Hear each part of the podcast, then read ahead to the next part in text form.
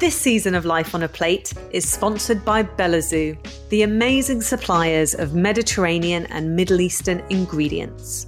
Their range includes premium olive oils and vinegars, pestos, pastes, and preserved lemons.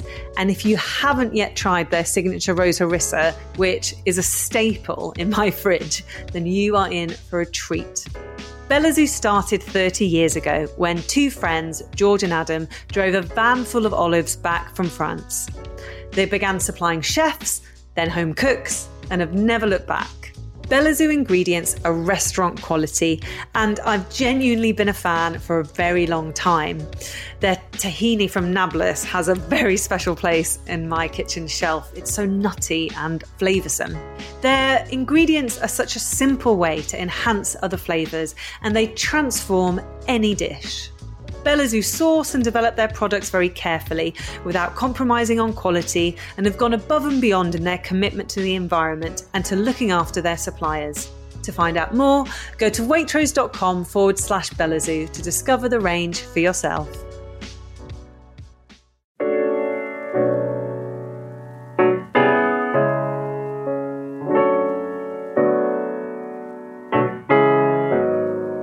Hi, I'm Yasmin Khan, and you're listening to Life on a Plate, the podcast from Waitrose. Throughout the season, my co host, Alison Oakervee, and I are going to be talking to a range of fantastic guests from many walks of life and asking them to share their stories through the food memories, dishes, and ingredients that mean the most to them. Hello, Alison. How are you? I'm all right, thank you. How about you? Good, thanks. Yeah, just settling into the cold weather and uh, I've been spending the week curling up with lots of cookbooks. Nice. Have you found anything uh, interesting? Because there's just so many this time of year. There are. Well, I've really enjoyed Med by Claudia Roden, who is one of my absolute food heroes, still knocking out cookbooks, age 85. So impressive. Yeah. Um, she's what, amazing. it is really impressive, isn't it? And what I love about this book is that it really takes you on a journey through the Mediterranean, whether it's like Spain and Italy or Greece or Turkey or even like the North African countries. And like all of her books, you just get a real sense of storytelling as well mm. as the mm. recipes. Uh, so I've been eyeing up the chicken and onion pies with Moroccan flavors and lots of gorgeous kind of spaghetti dishes with garlic, oil, and chili. At a time when we're not traveling so much, it's the perfect book to kind of take you on a little culinary journey. What about you? Have you kind of been enjoying any cookbooks? Yeah, I mean, this weather, you know, when it's a bit colder, I crave Indian spicy meals. So I've um, dug out Chetna Makan's mm. Chetna's 30 minute Indian book that came out a couple of months ago.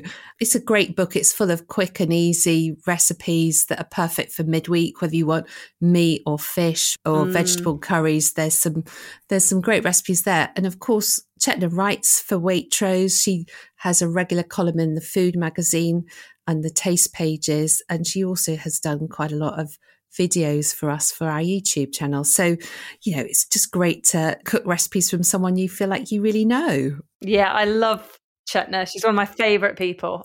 She's great. She's such a lovely lady. But the other person is um, Ed Kimber, who is on our baking special in the summer. He has got this great One Tin Bake series going on. He's got his second book, One Tin Bakes Easy. And it's just a really easy baking cookbook, which is all using the same size tin, which is just a hassle free way of cooking. Mm. But alongside devouring lots of lovely cookbooks, I've also been studying another book this week, which isn't a cookbook, but is the wonderful work of our guest, uh, psychologist Kimberly Wilson. Um, it's called How to Build a Healthy Brain. And my copy is now absolutely bristling with post it notes because I think it's so fascinating. It's a great book, isn't it? But Kimberly may be better known to people as one of the finalists in Bake Off back in 2013. But Bake Off really was just an interlude in Kimberly's career because she was already a psychologist then and has continued her work ever since as a practicing psychologist. She's been a therapist in a women's prison. She's also a writer, a podcaster, an Instagrammer, and she's a broadcaster too. So she co hosts Made of Stronger Stuff on Radio 4 with Dr. Xand van Tulleken. I know she's got such an impressive CV, hasn't she? But what I think I find particularly interesting is her work as a psychologist, which is very much centered around the idea that the mind is part of the body. And so, by looking after our bodies, which includes feeding them really well, we're also supporting normal brain function. It sounds so simple and, and sensible, doesn't it? Yes, it's a really interesting area of research, I think, with new emerging studies being produced about how changes in diet and lifestyle can potentially influence our brains. It was a very eye opening conversation, and I loved what Kimberly says at the end about how responsive our brains can be to changes we make in our lifestyles. It's never too late to start eating better for your brain. It's never too late, absolutely. So let's get to it. Here is our conversation with the wonderful psychologist, Kimberly Wilson.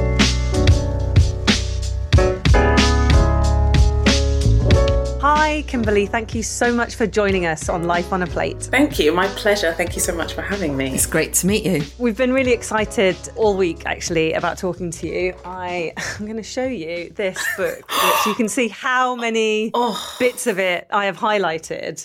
Uh, but we're going to come on to that in a minute. Um, I thought I'd just ask how, yeah, how are you doing? You know, the weather's getting a bit colder, a bit autumnal. Mm-hmm. Um, do you like this season? Is it a season you like? I feel like this season is compensation for a rubbish summer.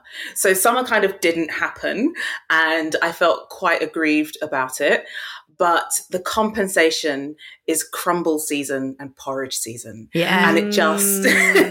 it just makes me feel happier about life that I can start kind of moving towards bowl food and comfort foods to, to take me through. Absolutely. Do you have any favorite cold weather comfort foods? I mean, you mentioned crumble. Mm. Is that is that the, the, first thing that you want when the weather when you need to put on the on the on the heaters for the first time? Probably is. So like a plum crumble with custard yeah. probably is is a go to. Just that lovely combination of tangy and sweet. Any spices in there? A little bit of star anise quite often, and some cinnamon, maybe some ginger if I'm feeling fancy. Mm. Um, and then things like ramen, like real bowl foods and soups, and soups that I can serve with a scone and savory cobblers. So just kind of getting in to the carbs, just hot carbs uh, for the next six months. So, if that's your cold weather comfort, what do you hanker for in warmer weather? In the summer, I really love having kind of crisp salads with quite tangy dressings. Um, lovely, kind of my favorite thing is a peach salad with a little kind of radicchio and some like crumbly cheese and some salted almonds. Nice. What will be in your store cupboard for the next six months while you're eating that carbs? So I really love winter squash. So I tend to do kind of um, like braised lentils and roast squash, yeah. either as broth or as a salad, um, like a warm hot mm. salad. What else? Really soups and like quite, but kind of hearty soups, yeah. broths, things that you're adding kind of oats and barley and lentils too. A potage, as I believe they're sometimes called. I make those as well. So in, in like my my food heritage is Iranian, and a lot of our soups they're they're not like a consomme. They I mean they are a hearty one pot meal. So you have legumes and grains like rice or bulgur wheat. Mm-hmm. Um, in in the actual soup as well as the vegetables and you know yeah so yeah it, it's it's it kind of gets us it's somewhere in between a soup and a stew yeah and of course, food is a huge part of your work, isn't it, Kimberly? Because not only do you have a degree in nutrition, but you're also a chartered psychologist. And one of the things your work focuses on is the role that food and lifestyle play in our mental health. And I tell you what, I feel like I was made for this conversation today because my mum is has a PhD in nutrition and dietetics, and then my dad is a psychiatrist. So we grew up kind of talking about this topic quite a lot, and I've always been really fascinated by it, which is why I've got your book with a million like post-it notes in it with a million questions because I think what you're doing with your work is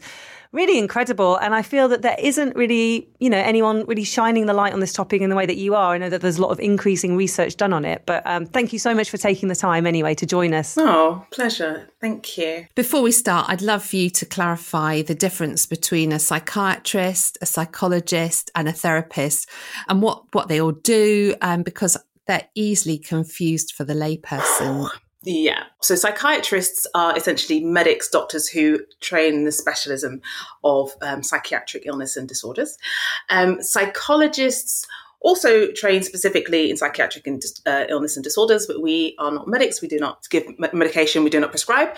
Um, and we are really there to offer treatment and treatment intervention. So quite often your psychiatrist will refer you to a psychologist. So the psychiatrist will make the diagnosis and then refer you to the psychologist for, for treatment. And then counselors and psychotherapists uh, is a, a quite a big range. So it can be people who have degrees in psychotherapy or counseling, people who've had shorter trainings and a different range of methodologies. Thanks so much for explaining that.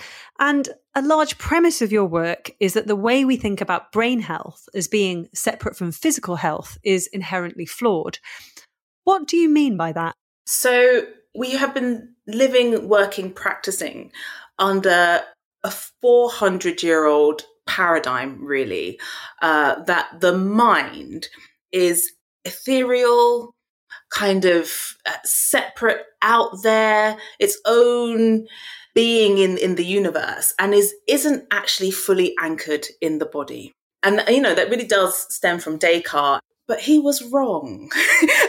he was very, very wrong. Your, your mind is a function, it is an emergent function of your brain, in the same way that your heartbeat is an emergent function of your heart. And your brain is an organ, it is a physical organ like your heart, like your liver, like your kidneys. And for that reason, it has some very basic physiological needs in order to function well. It needs adequate nutrition, it needs appropriate movement, it needs modification and management of stress, it needs, you know, oxygen to work well. There are these basic physiological needs that your brain has in order to work well.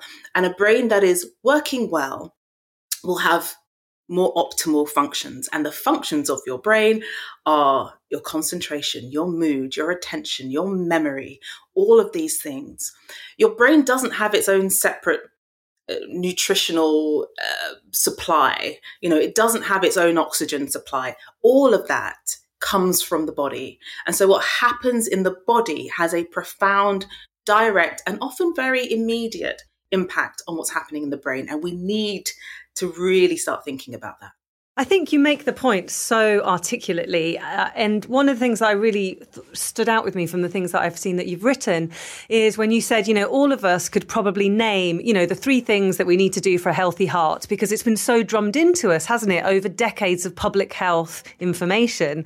Whereas ask people, you know, what the three things you might need, I mean, just to simplify things for the mm, brain, mm-hmm. and we mm-hmm. just simply don't have that information. Yeah, I think there is a particularly Western separation between uh, the mind and body that comes out of a history of well initially we we thought that mental illness was about possession by the devil right? It was about something happening with these esoteric spirits or this supernatural phenomena.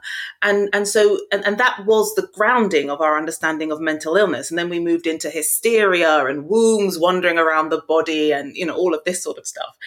And so we really started to conceptualize both in kind of public life, but in but in medical uh, research and, and thinking, to conceptualize the mind as separate from the body. And what that has meant is that we've neglected the evidence that comes from the body you know the, the the relationship between physical illness and depression the fact that when you start to come down with something you, you know coming down with a cold one of your first signs is often just not feeling good feeling low apathy, a bit of lethargy, even before you get the symptoms of a, a blocked nose or something like that. And so we we have ignored these kind of clear signals that when something is happening in the body, when something is happening in the immune system, it affects how you feel. It affects the way your brain functions. And if we could start to again reintegrate our thinking around that, then it gives us many more access points for intervention. Because one of the big issues with disorders of the brain and, and, and mental health is that, well, first of all, there are leading causes of disease and disability. Depression is the leading cause, or one of the leading causes of disability worldwide. And Alzheimer's disease, dementia, is the leading cause of death in the UK. And we approach them, certainly depression, with very few tools. Either you can talk about it or you can take a medication. And what we miss then is the impact of nutrition, the impact of movement, the impact of your, your, immune function on things like depression. So, the more we understand about the basis and the etiology of it, the more interventions and hopefully the more effective treatments we can have for people who are suffering. Your book, How to Build a Healthier Brain, uh, looks at how food and lifestyle just affects our brain health and mood and behavior. When did that interest of linking brain health with food begin? I was always been interested in food and nutrition. I've always been an eater. But I guess that in terms of my professional work, it was when I was working in prisons. Um, and I was running the therapy service at HMP YOI Holloway, which was a women's prison in London. And one of the things about working in women's prisons is understanding the incidence of self harm, because at the time, women represented something like 5 or 6% of the total population of the prison estate in the UK. But when you looked at the rates of self harm, women were making up something like 40, 45, maybe 50% of the actual recorded incidents of self harm. And it was around this time that a replication of a study came out. So there was a study that was done in 2002, and then a replication came out around 2009. And it found very interestingly and very very relevant to the work that I was doing at that very moment, that improving nutrition in prisons reduced objective incidents of violence. So, in prison, when there's uh, an incident of violence or some self injury, uh, it's recorded in, in a logbook on the wing. And so you can count the number of incidents that have occurred. And so this study, the 2002 and the, and the replication found that improving nutrition through supplementation in this case in prisons in male offenders reduce objective incidents of violence by 30%.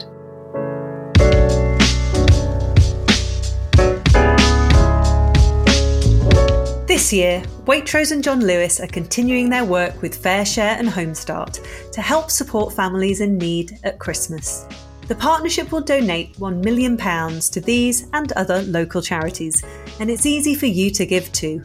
Just visit waitrose.com forward slash love. Together, we can make a real difference to families in need. To find out more, including full terms and conditions, please go to waitrose.com forward slash love.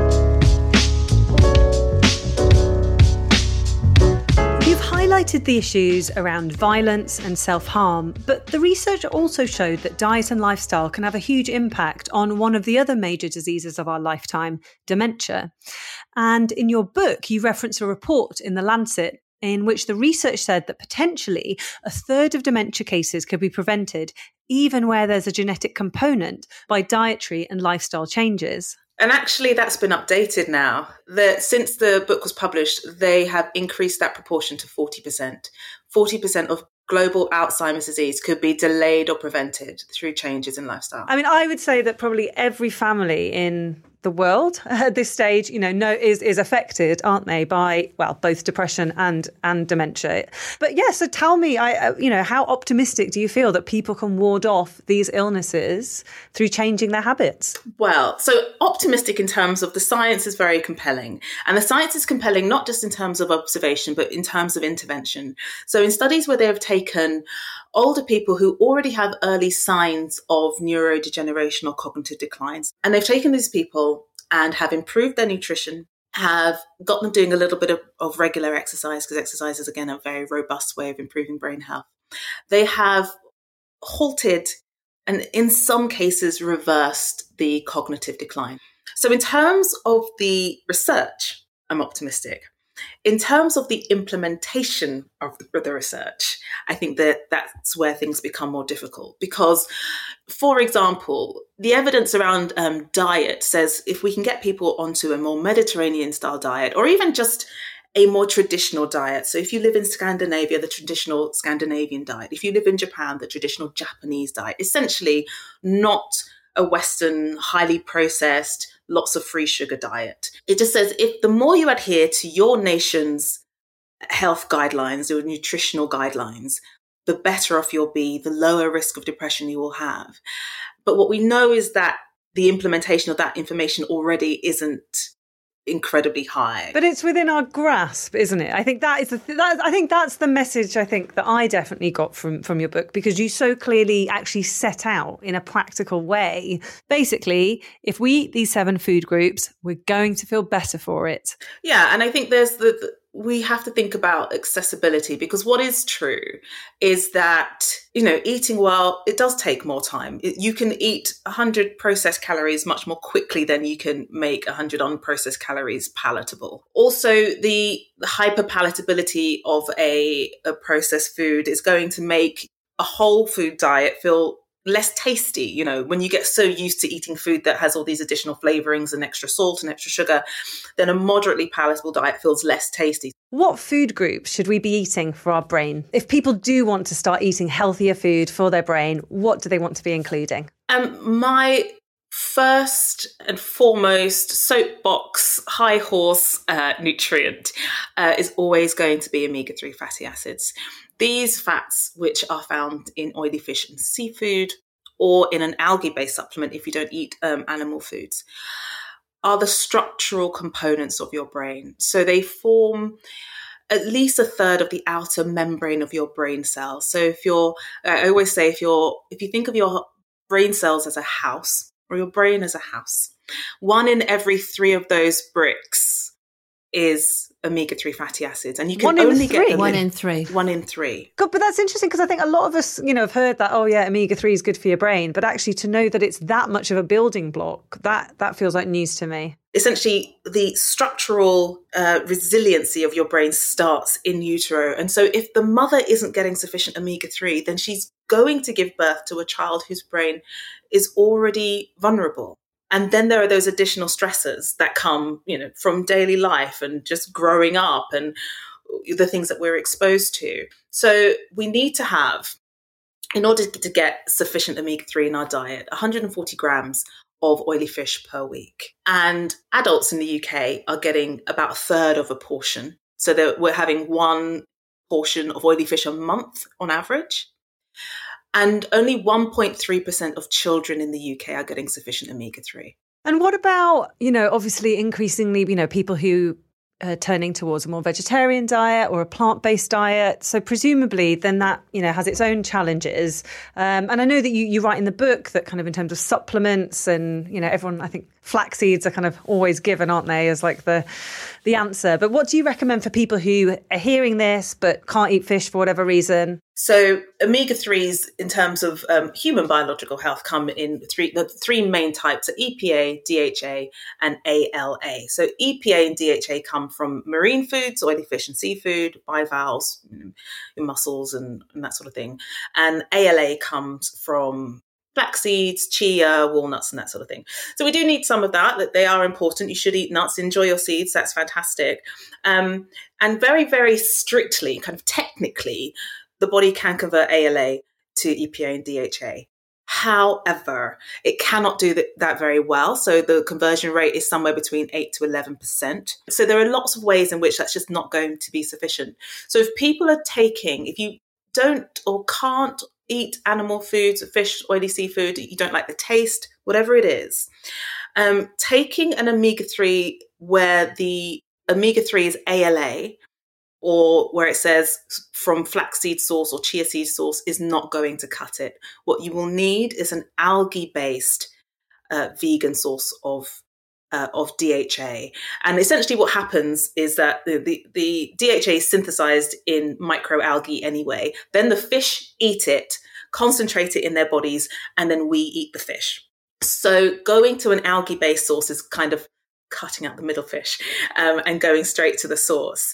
And, and that's what you'll want to be doing. And you'll want to be getting uh, at least 500. So if you look at the back of the packet, it will say EPA and DHA. You want that figure to say 500 milligrams per day. What about cooking with seaweed? And that's kind of a bit of a trend, but mm. does that help add anything? Well, actually, iodine is so iodine is is found uh, quite abundantly in, in things like seaweed in kombu and nori, um, and iodine is really important for brain development. And there have been some um, reviews that have looked at the lack of iodine, in, again, in women's diets um, and in pregnancy, and particularly because well, iodine is found in um, in in well in salts and and in milk. And as people switch away from dairy milks to uh, plant-based milks they're losing that iodine component in their diets.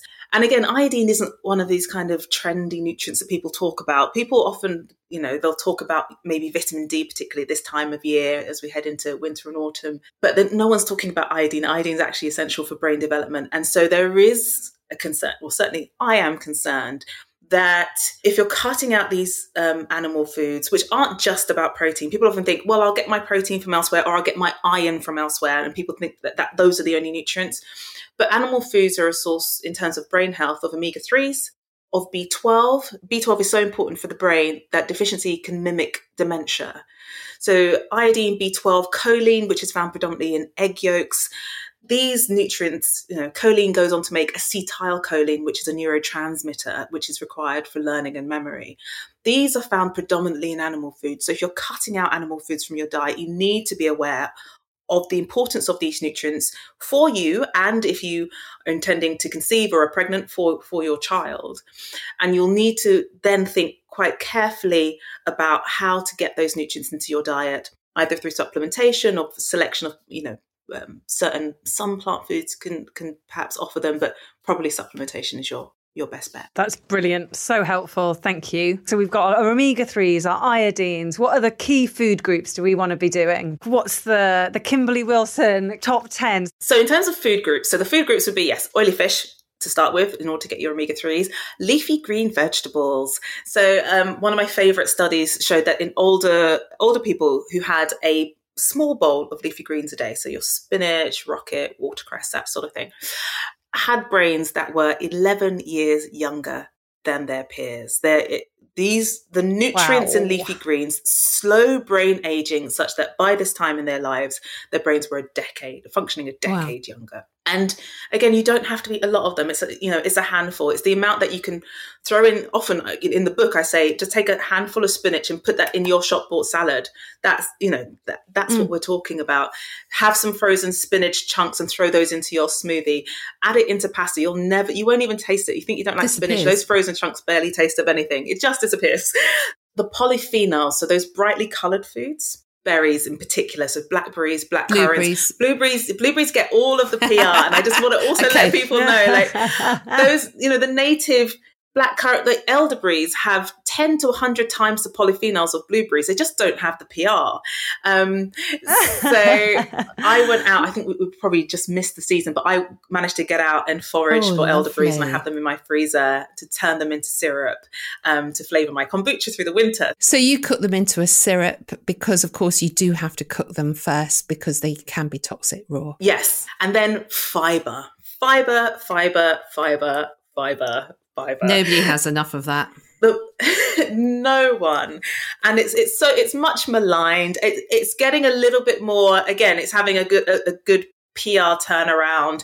People are looking at gut health and thinking much more about how how we make fiber sexy. But in terms of your brain health, it's really about ensuring that your bacteria are well fed. So your bacteria that line your gut, fiber is their favorite food give them fiber they will they will earn their keep. They will give you vitamin k they will give you b vitamins they will give you precursors to neurotransmitters they will produce serotonin for you.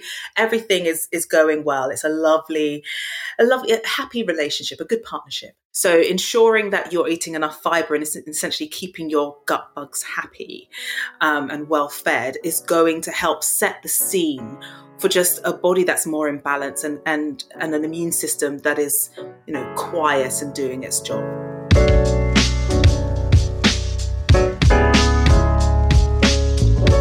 Just before the pandemic and lockdown, you spoke about how we were in a mental health crisis in this country.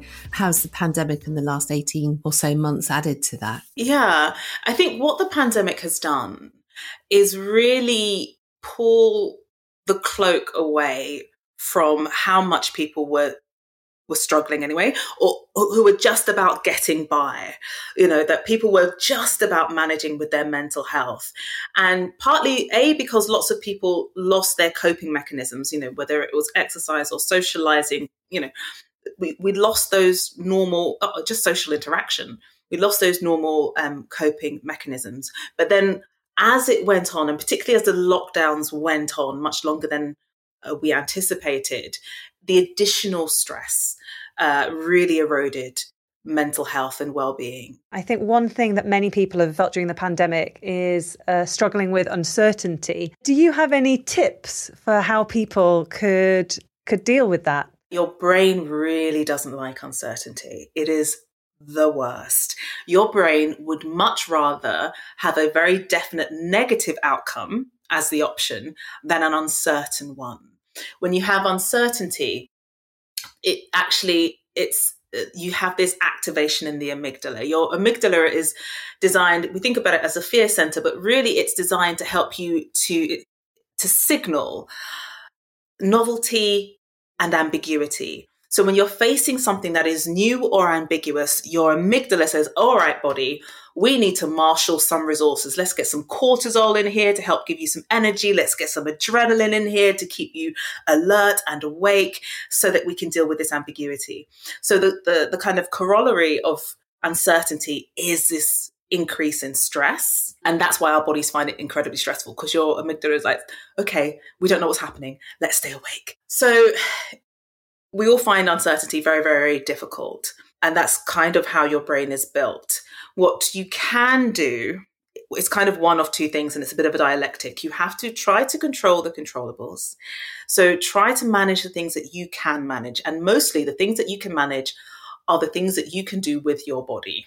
So whether you can you know give yourself a bit of a routine. Routine is very nice because routine is very predictable. So you can certainly during lockdown i was advising people to you know give yourself a routine. To go for a walk in the mornings. At this time you have a cup of tea. This is the time you sit down to do some work. You know give yourself some structure so that you can at least give your brain a little bit of a rest and, and tell it it knows what to expect. You know what to expect here the other side of that is to acknowledge the things you cannot control. So that, that, that kind of maybe mindful, thoughtful way of just saying, I cannot I cannot control everything. We call we talk about radical acceptance, which is just being in that place and saying, I know I cannot control this.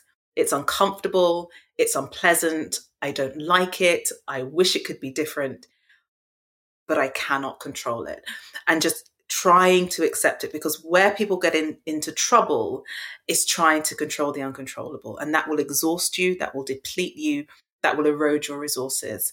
So yeah a balance of those two things. I think that's so helpful. Thank you. It's helpful to have a list of oily fish leafy veg. Mm-hmm. sometimes it feels a bit overwhelming. What does sure. a real day's diet look like? What would you say is a healthy day? Sure. So, for example, so yesterday um, I had. A, I find porridge is just a great catch-all mm. for so many nutrients. Mm. so I have a multi-grain porridge, and um, I basically use muesli base, which gives you more of a range of grains. Of grains and more different types of fiber is great for your gut health. So, um, muesli, or, or porridge with throwing some berries, throwing some nuts, and maybe a dollop of yogurt. That's fine. And then, so then you've got your polyphenols in the form of berries and then and, and fiber in there so you're off to a good start off to a good start i like that um, at lunchtime a beanie soup beans on toast Things on toast is always a good start. Mushrooms on toast, a really good source of fiber and, and B vits. Sardines on toast. Or so yesterday I had I had potato salad. So I had potato salad, a couple of slices of salmon, and some greens. And so in that you've got the oily fish, you've got the leafy greens, but also you've got the cold carbs, which are also a, a prebiotic. They can feed your gut bacteria. So that was lunch, and then for dinner today I'm I'm I'll be having ramen. So I'll be making my own broth. Uh, so you're going to get some amino acids and some nice proteins in there. I'm going to use a little bit, just one slice of steak um, between two, so a little bit of meat, but get some B vits in there, um, and lots of fresh veg. So sugar snaps, onions, um, throw some mushrooms in there as well, uh, some pak choi. So it doesn't have to, you know, it's not piles of raw vegetables. You don't have to spiralize anything. You mentioned cold carbs. What what are they? Yeah. So when you cook and cool a starch, so potatoes, pasta, rice, what happens is that the structure of the sugar molecule changes, it shifts. And what happens is that it resists digestion in your stomach. So that's the, the resistant part. And it becomes available as a food source for your gut microbes. So that's why we call it resistant starch. It's starch that resists digestion and then becomes essentially another form of fiber. So if, if, you're listening to all this advice and thinking, actually, I've not been eating like that, is there a cutoff point where any changes to your diet won't have any effect? This is one of my favorite questions, actually, because the answer is incredibly hopeful and optimistic. Um, because I know that a lot of this information can feel quite, especially if you haven't, you know, you've not been sleeping well, you've not been eating well, you can feel quite worried about your brain health. But we need to remember that your brain is plastic. It responds well. It shifts with experience and and uh, life, uh, what's happening in your life. So your brain is always changing. And essentially, what the evidence tells us is that up to and up until the point at which someone is diagnosed with moderate neurodegeneration. So early stages, that mild cognitive generation, degeneration, even up to that point, you can make improvements to your lifestyle and you can make improvements to your brain health such that you can slow delay and or reverse uh, early signs of neurodegeneration. So it doesn't matter if you're in your 50s 60s 70s you can do things right now this moment whether it's going out for a five minute walk, whether it's adding some berries to your to a smoothie, whether it's you know having a cup of tea.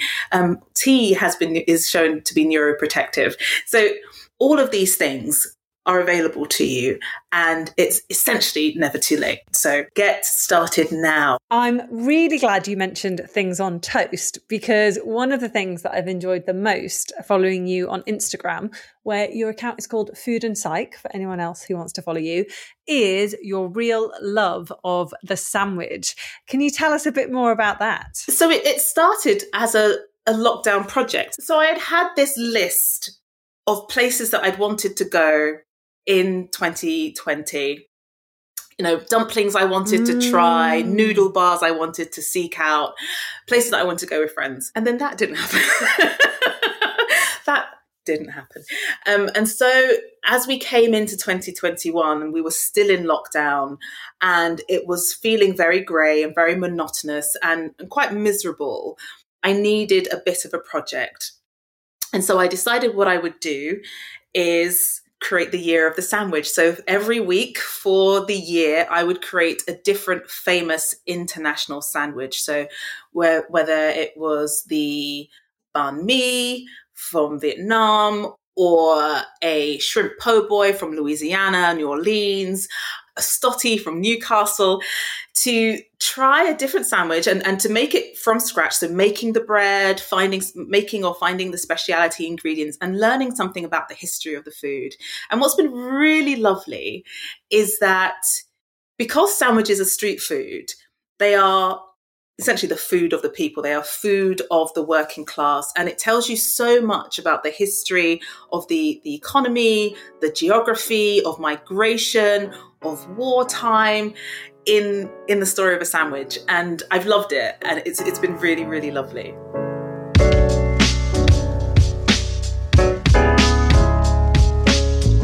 Right, Kimberly, now's the time that we always have in each episode of Life on a Plate. the kitchen grill. Uh, it's quick fire. You, okay. um, there's no right or wrong answer, and do feel free to elaborate.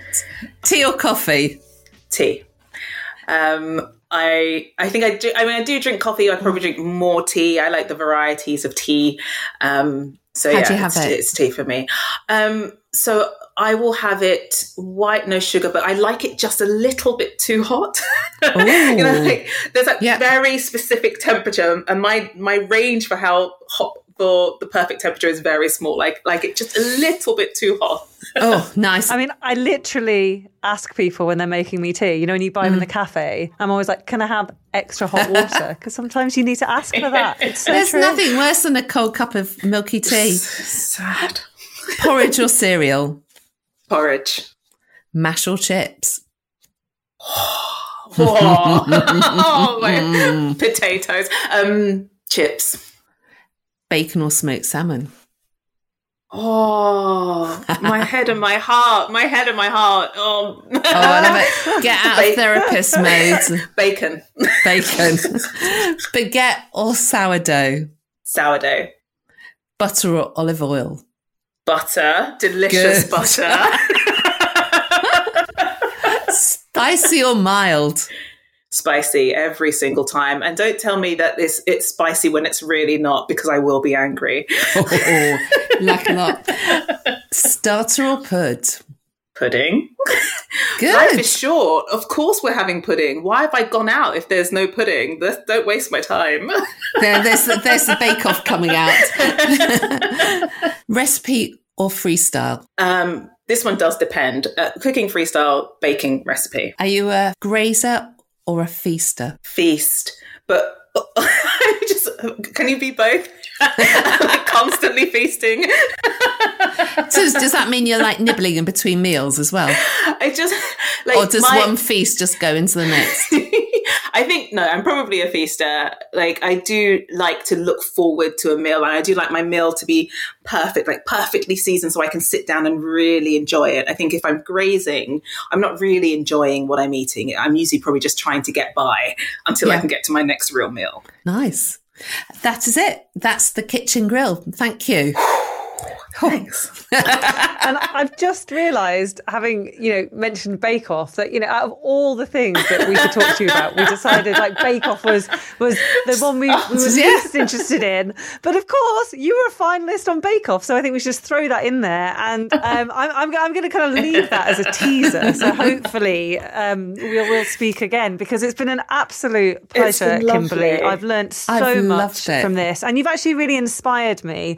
Um, you know, even earlier this week, I was reading your book, and then I kind of went out and I bought some trout. And I thought I just need to eat some more fish, and uh, yeah, trout. Why aren't we eating more Trout is trout? I also just want to say that no one eats It's the it. mild it's, salmon. It's local to this Delicious. island, and it's yeah. But anyway, so it's it's really been a pleasure. So thank you so much for joining us on Life on a Plate. It's been lovely. Thank you so so much.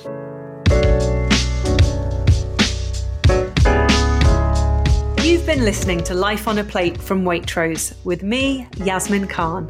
Thank you to my co host, Alison Oakervee, and our guest, Kimberly Wilson. If you've enjoyed this conversation, you can find more like it by subscribing to Life on a Plate wherever you get your podcasts. And to learn more about the series, go visit waitrose.com forward slash podcast. The opinions conveyed in this podcast are those of the interviewee. A balanced diet with frequent activity supports a healthy lifestyle. If you've got concerns about your mental or cognitive health, always seek advice from your GP.